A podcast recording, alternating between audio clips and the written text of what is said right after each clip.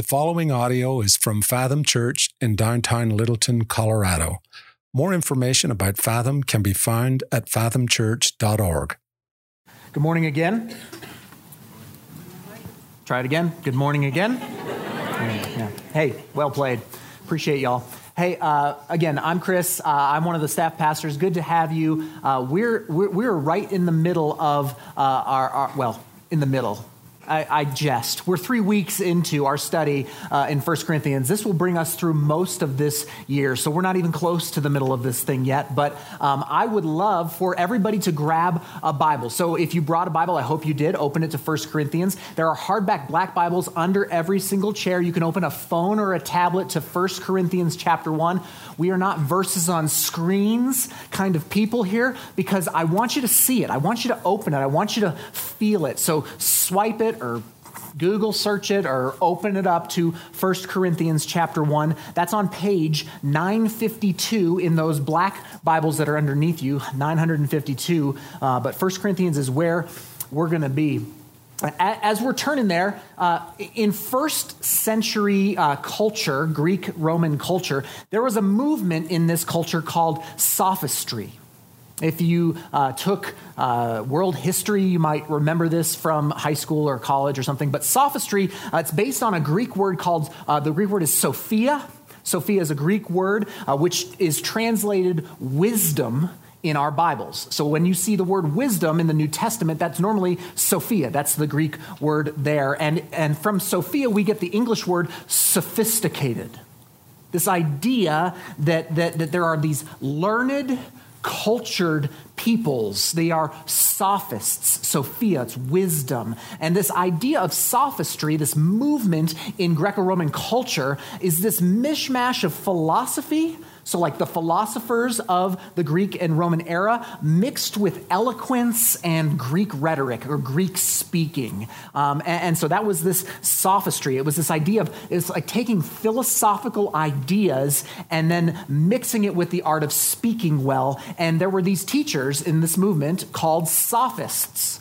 Uh, and, and, these teachers, a sophist, would travel all over the empire, the Roman Empire at this time, speaking at various cities. And here's what had happened a, a sophist would show up to a city, go to the amphitheater in the city center, and the whole town would come out. Like the whole town would come out to hear the sophist speak on, on a myriad of things, anything from philosophy to ethics to politics uh, to the gods of that time. Uh, and this was actually sophistry. The sophists were one of the primary forms of entertainment in their culture. So you, you have like the gladiatorial games and the Olympic stuff, and then you've got sophists, guys who would just get up and they would they would speak and everybody would listen. Uh, and it was, a very, I mean, th- this made the sophists incredibly famous people in the ancient world. Uh, I think maybe the closest thing we have to compare that to today uh, is, is TED Talks right? Like I mean, you've seen these things online, TED Talks, okay? Uh, TED Talks, the, the, the, these, these uh, YouTube kind of phenomenons address a wide range of topics, okay? Speakers are given a maximum of 18 minutes to present their ideas in the most innovative and engaging ways they can think of. And by 2012, okay, uh, TED Talks had reached uh, 1 billion views online. So that's, that's pretty good. Sophistry is alive and well today. Uh, it's just in the form of YouTube videos, okay? But, um, but sophistry was known for being, in, in this culture, more about style than substance. It really was. It was, it was more about eloquence than, than content. They were really passionate about entertaining people and more focused on that than necessarily the truth of what they were dialoguing about. And very regularly, a citizen would have a favorite sophist. You'd have like your like I don't know if you had a T-shirt or what. They would like have a picture of your favorite sophist, who they were. Um, they were known as disciples of those sophists. Okay, so a disciple of a certain sophist would say things uh, culturally like, "I follow Lucian." Okay? Or, or I follow Plutarch, like he's my favorite sophist. I'm, I'm not voting for him to get caught, cast off the island. Like he's my, my dude, okay? And, and what, that, that's what we think was beginning to sneak into the church in Corinth. That's what we think uh, as we begin this, this letter from Paul to the church at Corinth. Uh, that, sophistry has begun to sneak its way into their church. Like they were behaving more like disciples of the sophists than uh, the disciples of Jesus Christ that they were supposed to be. So, so when Paul in 1 Corinthians 1 says things like, uh, I, you know, some of you are saying, I follow Paul or, no, I follow Apollos. No, I follow Cephas or Peter. Um, many, many scholars think that that's actually an influence from sophistry entering into uh, the church. And last week, uh, Eric uh, Shelley, he, he ended on verse 17. So you can see this in your text.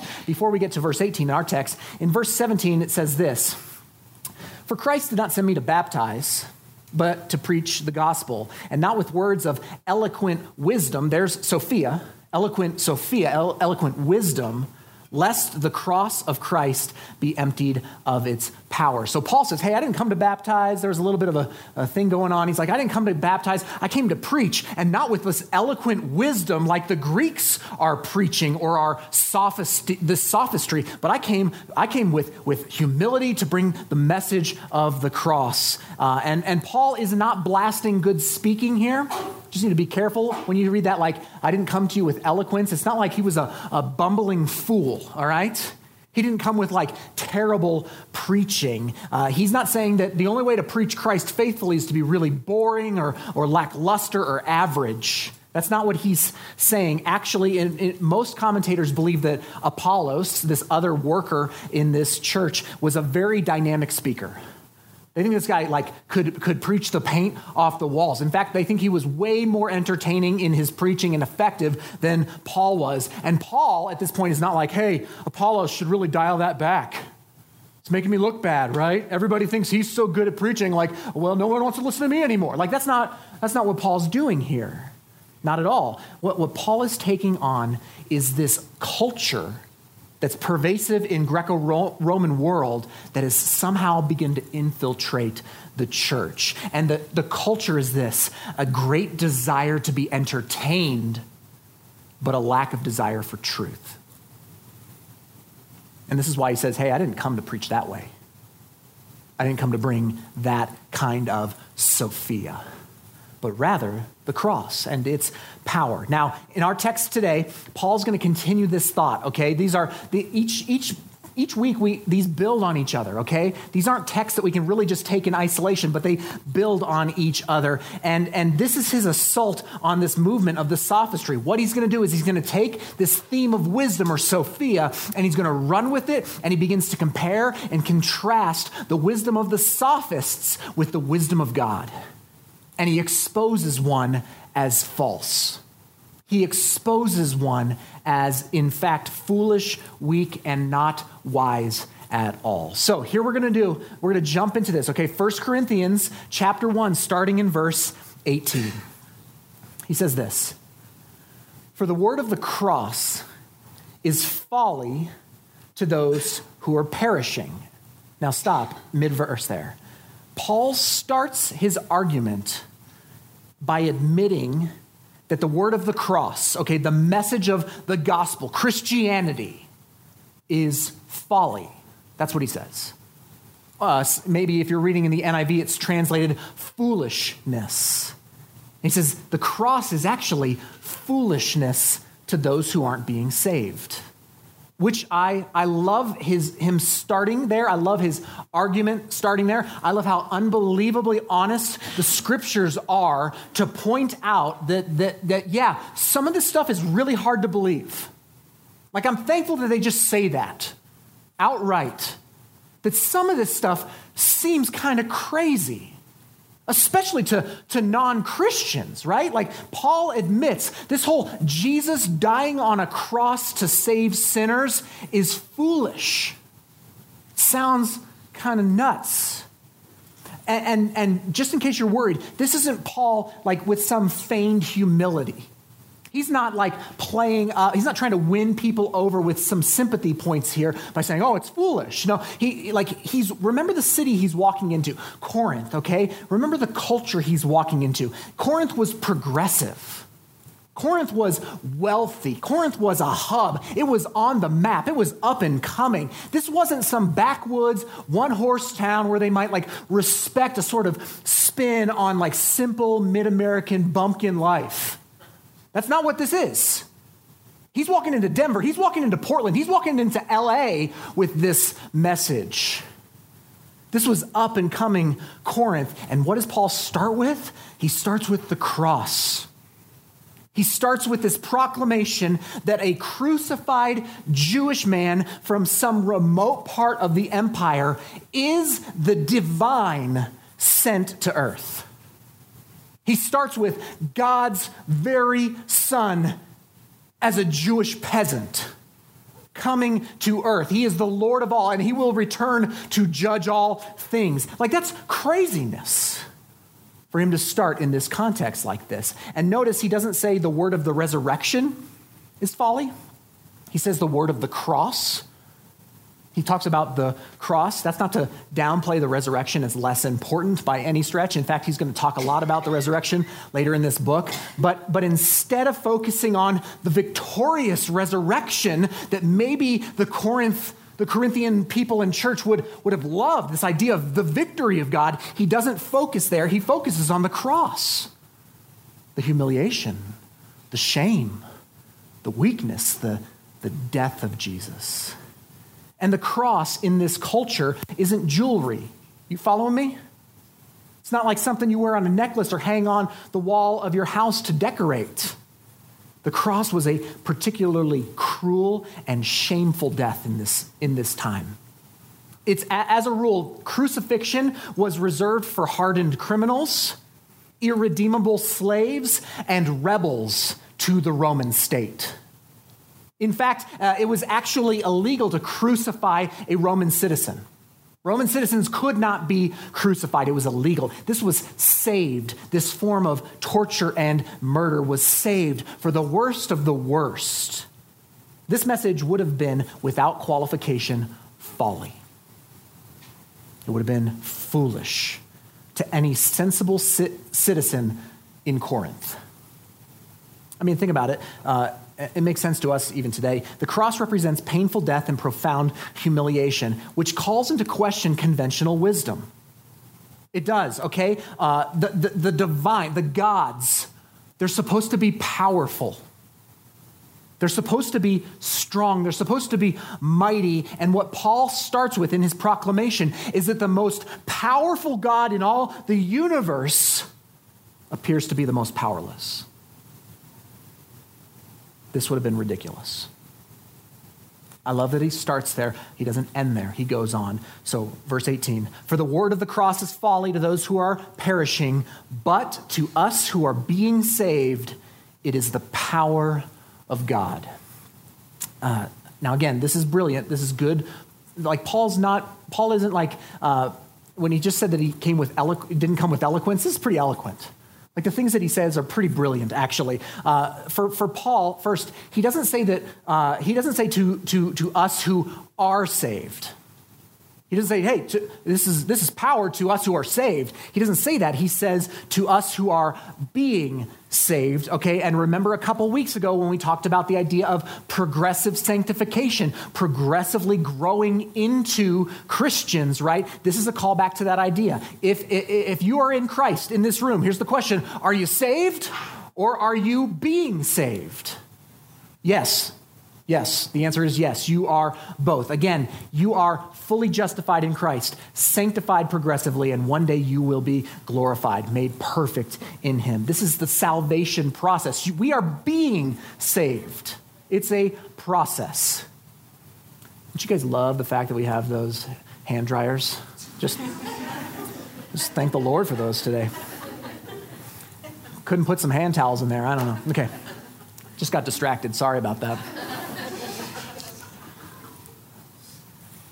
He says, To us who are being saved progressively, slowly, over the entire course of our lives, this foolish, counterintuitive, offensive message is actually power. It's power. And then he caps it all off in verse 19 by quoting from the Old Testament prophet Isaiah. He says this For it is, for it is written, I will destroy the wisdom of the wise, and the, dis, uh, and the discernment of the discerning I will thwart. So he's essentially putting like an exclamation point on his argument by saying that God will actually destroy all this worldly wisdom that's in competition with the foolishness, the folly of the cross. All human wisdom that fails to take God into account is not, in fact, wisdom. It's not Sophia, it's something else. So maybe you have a story like mine. Uh, my story is a little different than some, but probably similar to a lot of y'all's. Uh, but before Jesus saved me, I really thought Christianity was nuts. Like I thought it was was, it was baffling to me that, that enlightened human beings believed some of the things that we believe. So in high school, I thought of myself to be something of an intellectual as much as you can in high school, all right? But like, I, I was a pretty good student. I would read books and then talk with friends. So, like, we'd go out and we'd like smoke clove cigarettes and drink pots of chai tea, right? And like wear jackets with patches on the elbows to kind of make us feel like we're very sophisticated. And, and we would pretend to be intellectual and have philosophical debates. And like, we do that. And so, when I first started to hear about this Jesus thing, I was just, I was baffled by how idiotic it all sounded sounded. It really did. It sounded narrow minded. Jesus is the only way to get to God? That's narrow minded. It sounded foolish. Miracles? You believe this stuff? The resurrection? The ascension to heaven? Like, what? Are you crazy? It's, I mean, think about it. What we believe is kind of nuts. It's just kind of nuts. Okay, so uh, I've done this before. Imagine if Christianity was told in a modern story, not 2,000 years ago, but imagine today. Uh, Christian. Okay, so somebody knocks on your door. They come to your house, they knock on your door, and let's just assume you don't hunker down, shh, get down, and pretend not to be there, right? Shh, maybe they'll go away. Maybe it's Amazon right? Like that. Imagine you actually go to the door like people used to do 20 years ago and not be afraid and turn off all the lights and pretend you're not home, okay? But let's just assume you go to the door, they, you open up and they say, hey, how you doing? And they say, hey, good to see you. I'm here to tell you about God. You're like, oh, okay. You're not Jehovah's Witness, are you? No? Okay, let's do this. Tell me about God. And then they say, great. Well, the Son of God was born in a small town on the western slope of Colorado to a 16 year old virgin girl. And you're like, didn't your parents ever have the talk with you? Because that ain't how it works. Like, what'd you go to school at, right? Like, but he goes on, maybe somehow you, you take that in. He goes on and says, Hey, and that son, he never went to college, never traveled outside of Colorado, never wrote a book or anything like that. He was too busy working construction. You're like, What? God was a blue collar worker? Swinging a hammer? Oh, yeah, yeah, yeah, he was. He was a great carpenter. And he dabbled in some things. He had some hobbies, right? He did some home brewing. Man, he just brought the best beer to the parties, turned water into this great stuff. It was unbelievable. And then he started doing miracles. He just started, like he walked across the Chatfield Reservoir. It was impressive. Really incredible. Took a Chipotle burrito, brought it to a Broncos game, fed the whole crowd. It was unbelievable. I mean, it was crazy. Friend of his died, okay? Friend of his died up in Boulder. Uh, it took him three days to get there. He had to walk there. He's Jesus. So he, he started walking to Boulder. Uh, they were worried about the body starting to stink. He was like, no, don't worry about it. It's just Boulder. It's just how it smells. Um, but then he brought the guy back to life. It was incredible. It's fascinating. Uh, then he got arrested. It got really sad for a minute. He was given the death penalty, lethal injection. It was very sad. But then three days later, he came back from the, from the dead. He's God. And, and, and we follow. You want to join us? You want to join? You want to follow this guy with us? Your response in that moment would be, bro, I know weed is legal. but you should really cut back, right? It's folly. Really, I mean, it's, it's okay. You don't expect your pastor to say that in church, but it is. It's, this stuff is, sounds kind of nuts to those who are perishing. And frankly, to me, a little bit. But as you are being saved, that same message suddenly starts to have power. It starts to be more than a crazy story, and it might actually fuel you towards something. The Greek word for power in this text is where we get the word, English word dynamite from. It's, it's power, it's explosive, it's dynamite. But Paul goes further. This isn't his only uh, bit of the argument. He goes further. Verse 20. He says, Where is the one who is wise? Where's the scribe? Where's the debater of this age? Has not God made foolish the wisdom of this world? So in that verse, he takes on everybody. He just takes everybody on. He says, Where is the one who is wise? I think he's referring to the sophists there. Where's the one who's wise? Where is the scribe? Now, in this one, he, he is referencing the elite, learned Jewish scholars of the day. Not the Greek scholars, the Jewish scholars were called the scribes. So, so Paul's not just limiting his argument to the Greeks, he is an equal opportunity offender at this point. He says, Oh, I've, I've really ticked off some Greeks. Let me tick off my people too, the Jews. Where is the scribe? Where is the debater? Remember, this is the form of entertainment of this age. So I think he's kind of saying here where are the celebrities? Where are the famous people? Where are the powerful culture makers? Where are they? Now, I, I want to stop here and say this Paul is not anti intellectual. Okay? Sometimes Christians have been accused of being anti intellectual, and we don't help it in, in some cases. All right, like with bumper stickers that say just let go and let God. Yeah. I, I mean, there's truth there, but don't put that on your car. All right? Or God said it, I believe it, that settles it, right? It's like, okay, it's a little more complex than that. Just bumper sticker theology may not do our cause much, but but but those those those statements, while there might be some truth there, they've been used to prop up some some sort of like Christianity that's mindless like robot, like we're ro- I believe in Jesus, right? Like super robotic, blind faith where Christians are just supposed to check your brain at the door and just trust, and just have faith. Like there's no reasonable, rational argument here. So uh, I've just uh, finished a book uh, called Educated. Uh, anybody read this thing? Anybody read this? Some people read? No? Okay. Anti intellectual, all right? First of all, this book was super interesting. Uh, it was really, really interesting. It's a, a, memoir written by a girl who was raised in a fundamentalist Mormon household uh, where they didn't believe in formal education at all. They thought that was like a ploy of the government to you know, and Satan. Uh, they, they didn't really believe in the government at all. They, they didn't believe in modern medicine uh, in, in, this little fa- fundamentalist family. Like they just kind of believed in like homeopathic salves and, and, uh, and like essential oils all over the place. Save me your emails, all right? Essential oil people. I didn't write this, I just read it. Um, but in, in everything, in almost everything in this young girl's life growing up, they just trusted God. They'd get injured, God will heal you. They're not smart enough, God will teach you.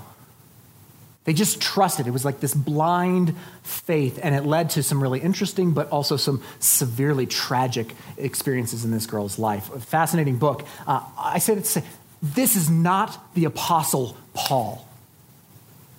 Paul is not anti intellectual, he was an elite intellectual of his day. Okay, he was, he, he says that he was a Pharisee a Pharisee of Pharisees, in fact. And he said that he studied under a guy named Gamaliel. Now, Gamaliel of this time, uh, he holds a reputation for being one of the greatest teachers in the annals of Judaism.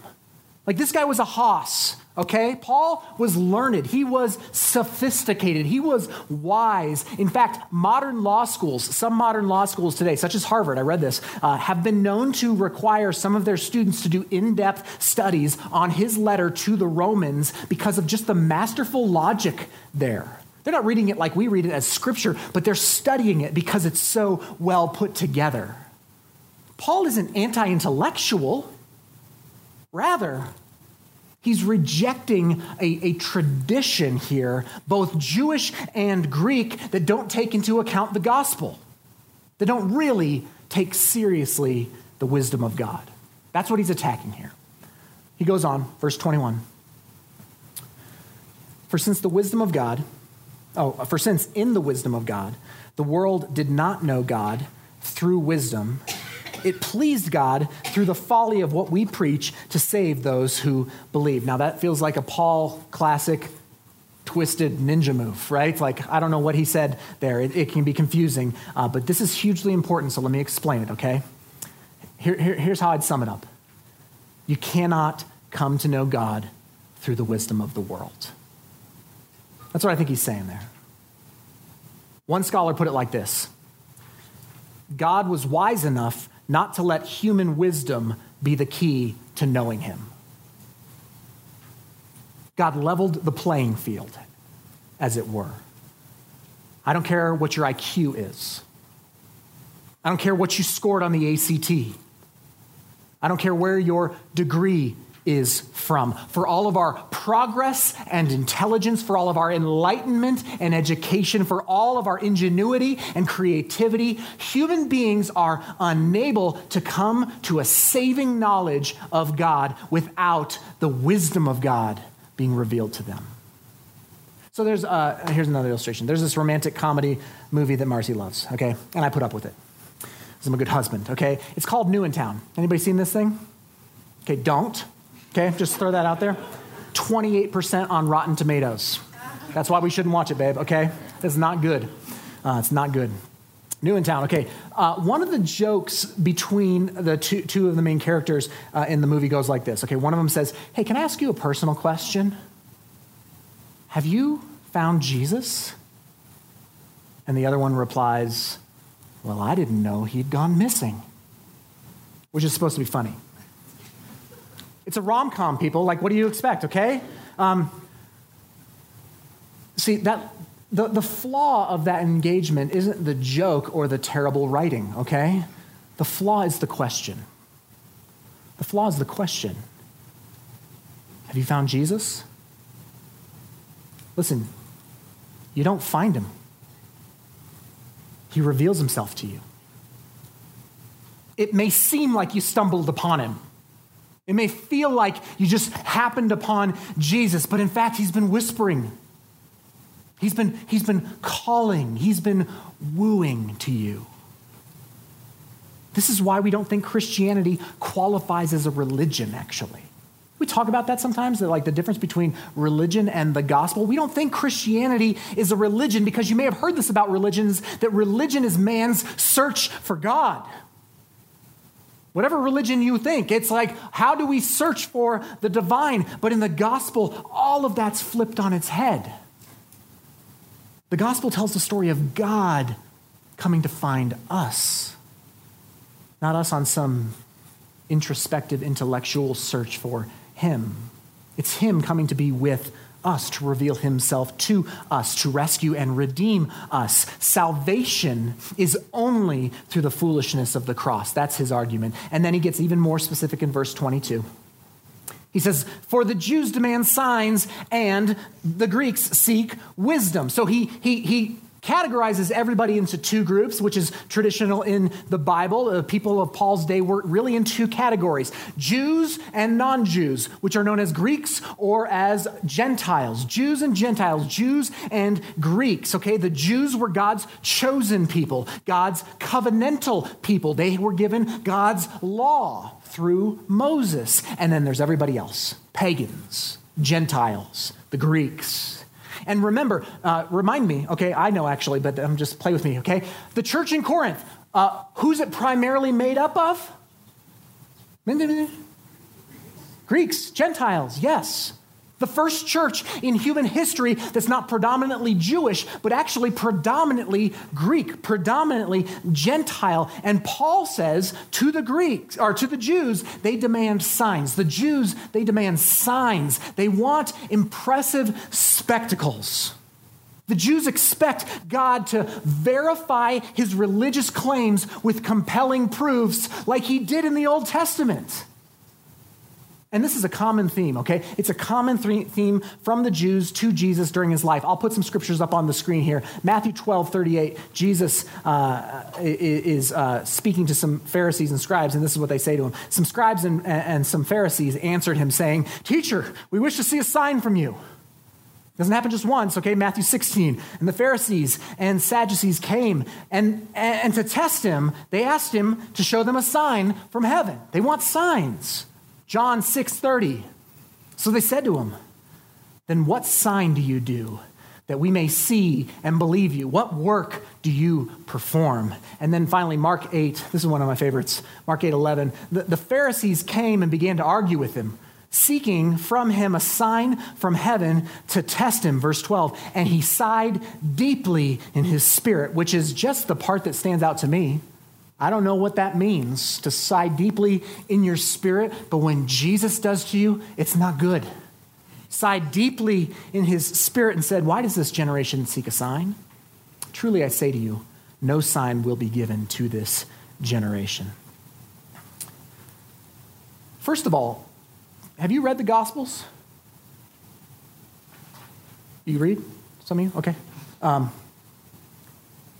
did Jesus perform signs and miracles and wonders and displays of his power and greatness? Yeah all over the place. Uh, have you read the book of Acts? Does Peter and Paul and the apostles do they do miracles and perform signs and and so so first of all the question is a bit like show us another like the reality is this no sign is ever enough you see one sign, you're going to want to see more signs. There's no, like Jesus, it's not for lack of signs that they didn't believe in Jesus or in the apostles' message. But the reality is there was one main sign for them, and it was the cross. There was one main moment that was supposed to be the sign. It was Jesus' death, his burial, and his resurrection. But they despised the cross. You see, Jewish people weren't looking for a Messiah to come like Jesus came. They weren't. They weren't looking for the Son of God to come and die on a cross. They were looking for something that lined up a little bit more with their understanding of the Old Testament. They were looking for what we call a Davidic leader, somebody in the line of David, King David, someone who would throw off the oppression of the Romans, just as King David had thrown off the oppression of the Philistines. They wanted a, a, savior who would take up his kingly rule by dethroning Caesar and establishing Israel as a free and powerful people once again. The sign they were seeking was mighty and triumphalistic, one that would rescue Israel from the slavery and bondage they were in. They weren't looking for a suffering servant.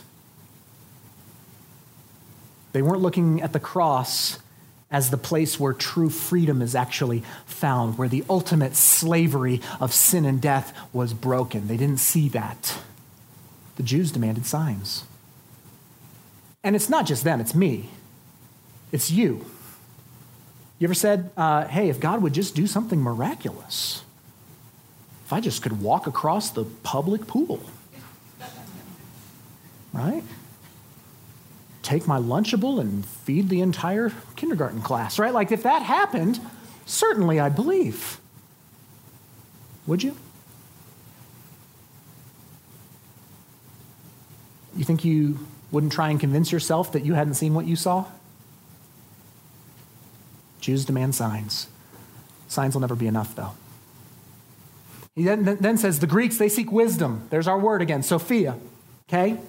Jews demand signs, but the Greeks seek wisdom. The Greeks want a God who makes sense to them, a God who fits their human sensibilities, a God who fits our minds and our judgments and our expectations and our categories.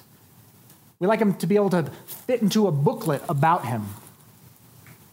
We like systematic God. We like predictable God. We like rational God. And this is alive and well today as well. I mean, goodness, you ever heard somebody say, I would never believe in a God who fill in the blank? The one I hear most often is this How could a loving God send anyone to hell? And listen, that's a difficult question. I'm not pretending that's not difficult, okay? And there are, I, I think, compelling biblical answers to that question. How, how could a loving God send anyone to hell? Um, I heard another pastor say this, though. He said, The fascinating thing is that in all my years of ministry, I've never heard the reversed question How could a just God allow anyone into heaven? Like, that's not the debatable point. We believe in a just God, we believe in a loving God. We believe in love and justice, grace and justice. But we question the love of God, but we never question the justice of God. He just points out that the hypocritical nature of human reasoning. This isn't on them, this is on us. This is how we process stuff. There is immense arrogance associated with human wisdom.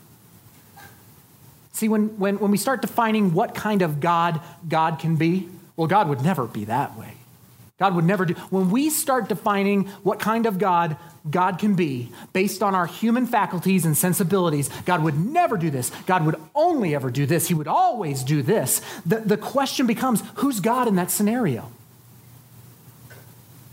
Is it God or is it us? It's arrogant. I, I mean, I, I know I see it myself all the time. That's Greek thinking. It's not new. 2,000 years ago, the Greek demanded wisdom. The Jews demand signs, the Greeks seek wisdom. Verse 23 But we preach Christ crucified, a stumbling block to Jews and folly to the Gentiles. So this doesn't pack as much of a punch uh, today as it, as it did back then, but, but Paul just preached something shocking.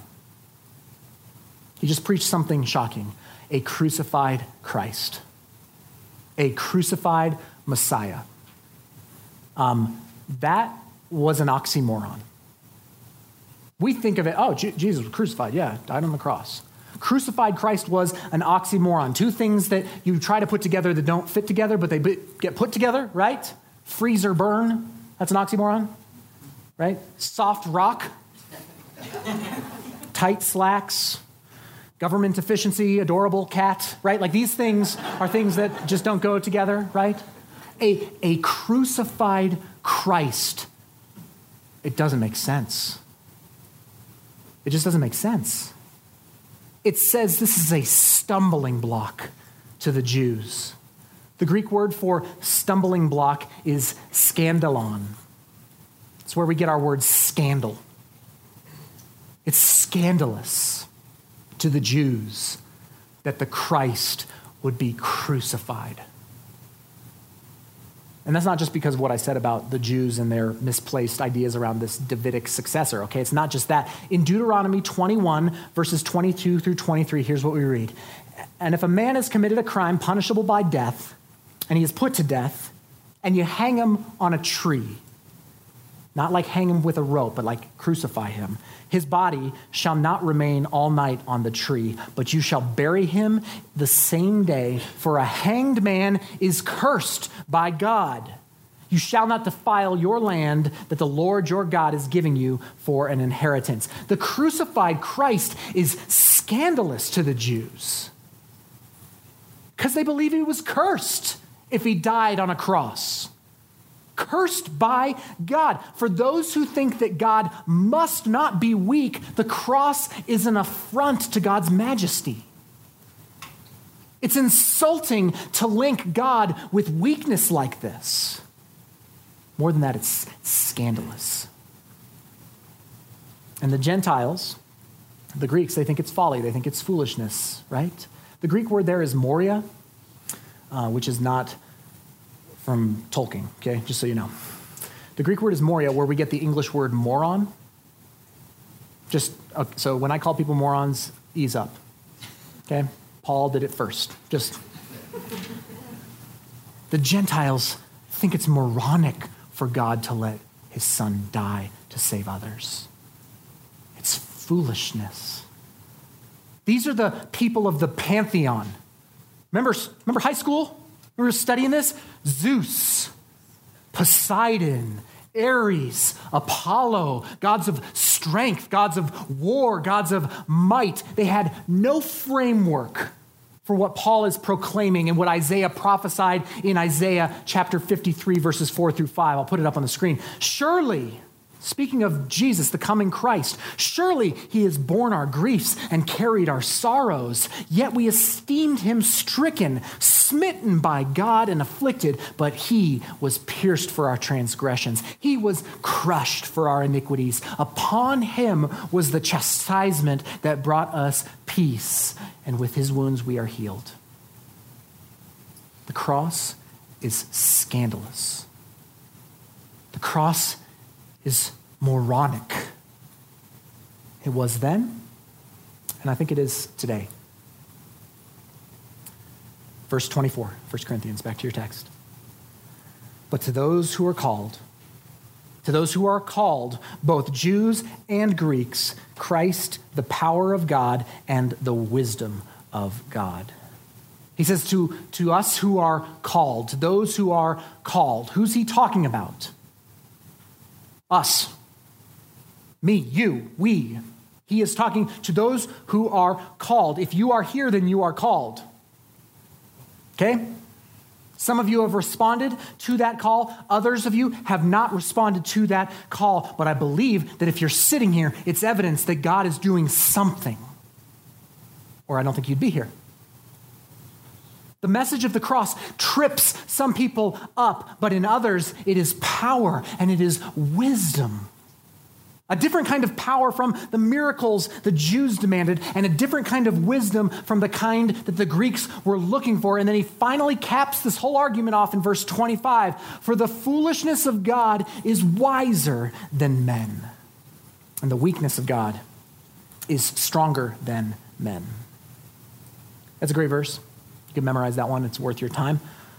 He is essentially saying this God on his worst day, which I don't think he can have one, all right? Uh, but if he could have a worse day, God at his worst is wiser and stronger than we are.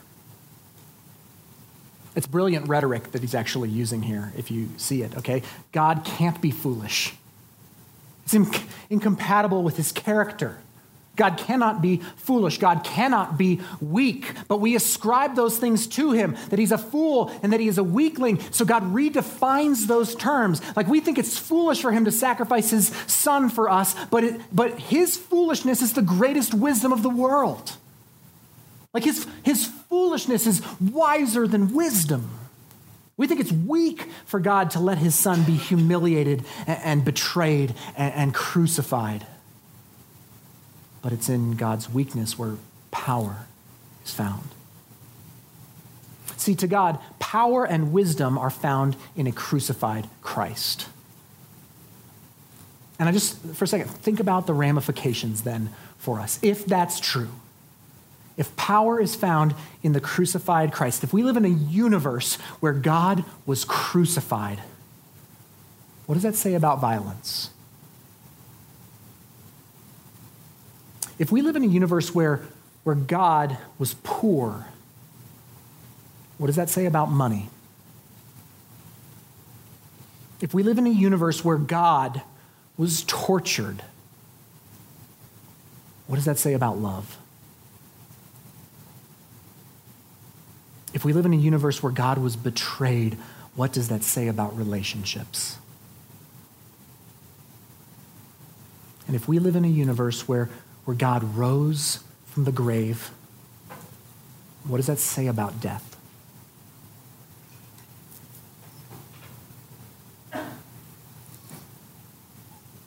Okay, let me ask one more question and we're done, okay? I promise.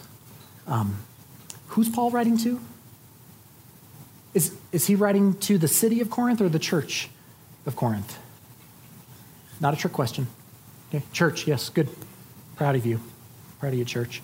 He's writing all of this to the church who had begun to believe that there was a better wisdom out there.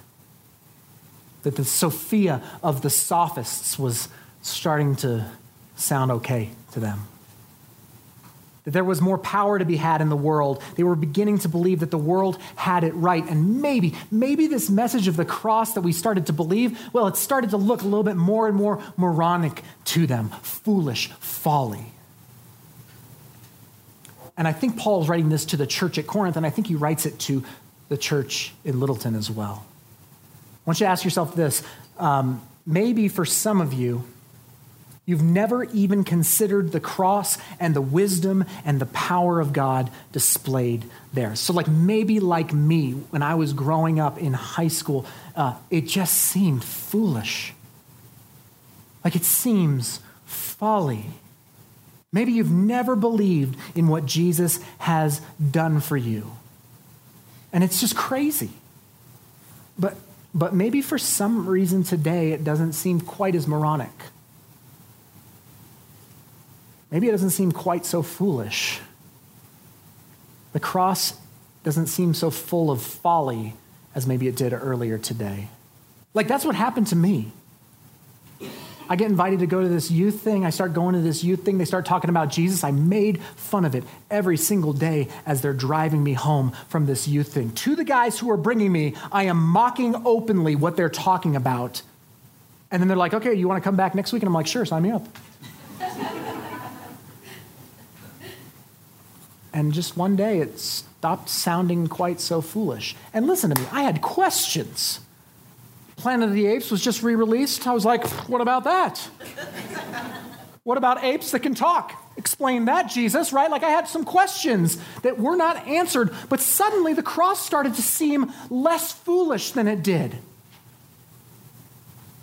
Maybe today you feel that way. Maybe today you think that this thing is crazy, but it just seems to be beckoning to you a little bit to believe, to, to take a step of faith.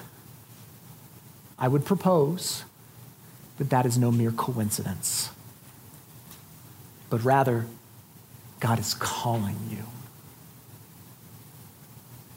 There's this great theological term for this, just because I like this, okay? It's geeky, but it's great. The effectual call of God. I'm riding home debating as an atheist with my Christian friends, and God's like, oh, I got you, bro. The effectual call of God, God wooing, God calling, God seeking you out. And maybe for you today, the message is this hey, don't neglect the call, just pick up. You don't really do this anymore. I don't know. Okay? don't neglect. Rather, lean into it. You don't have all the answers. I, you, you, you never will, okay? You just need only say, Jesus, I give you my life. I give you my life. And just see what happens, okay? All right. But for a lot of us in here, a lot of you, you're here at church because you, you have already responded to that call. There was a first, think about that time for you when you went from, from thinking this is crazy to the, thing, the, the point where you started saying, huh? I think I believe this stuff. Like, remember that. And, and, and, today, maybe like the, the Christians in Corinth, you're, you're already being saved, but as you work, like in your workplace or, or uh, when you watch the news or when you talk with people or you read books, which apparently not many of you do, okay? The wisdom of the world, it can seem so appealing. To Christians, to us who believe, it can seem so appealing. And very quickly, I, we can start to think maybe the cross is a bit more foolish than we'd like to admit openly at church. It can seem folly. The call to us is to trust the gospel once again. That's what Paul's writing to do. That's what he's saying that, that, that not in power does God move. It's not in power that he moves, but through weakness. It's not in wisdom as the world sees it that we find true wisdom, but rather in God's weakness and God's foolishness. He is wiser, he is stronger than even the best that the world has to offer. Remember the cross, church. Remember the crucified Christ, a stumbling block to the Jews and to many of us. Foolishness to the Greeks and to many of us. But to those who are being saved, it's the explosive, dynamic power of God. Let's pray together. Well, Father, what a, what a passage. Uh, what, a, what a word from your holy scripture. What, what, what eloquence, what wisdom, what an argument, and what foolishness that we ascribe to. Thank you for your servant Paul as he wrote this nearly two millennia ago, and for its, for I think its divine relevance for us today. And so, God, I pray for those two categories of folks that I just mentioned, Lord. I pray for those who are teetering on the edge of belief. They just, they just don't get it, but they, they want to. God, would you, through your Spirit, pull them into the kingdom? Find them. He's standing at the door knocking wants you to come in with him. I pray, Lord, that there are men and women and students in this room who today say, Jesus, I give you my life. And it's foolish, but I just got to. And and then, Father, for, for many of us in this room who have already responded to that call, but we are in the process of being saved. We are not final products, but we are progressively growing to be more like Jesus. And maybe we have just slipped into thinking, nah, the world's got some good points. The world's got some wisdom and some answers, and maybe what I believe in is a bit crazy? Or would you just firm up again that the power of God is found in suffering? That the strength of God is found in weakness, that the wisdom of God is the foolishness of Him sending His Son to die on a cross for our sins.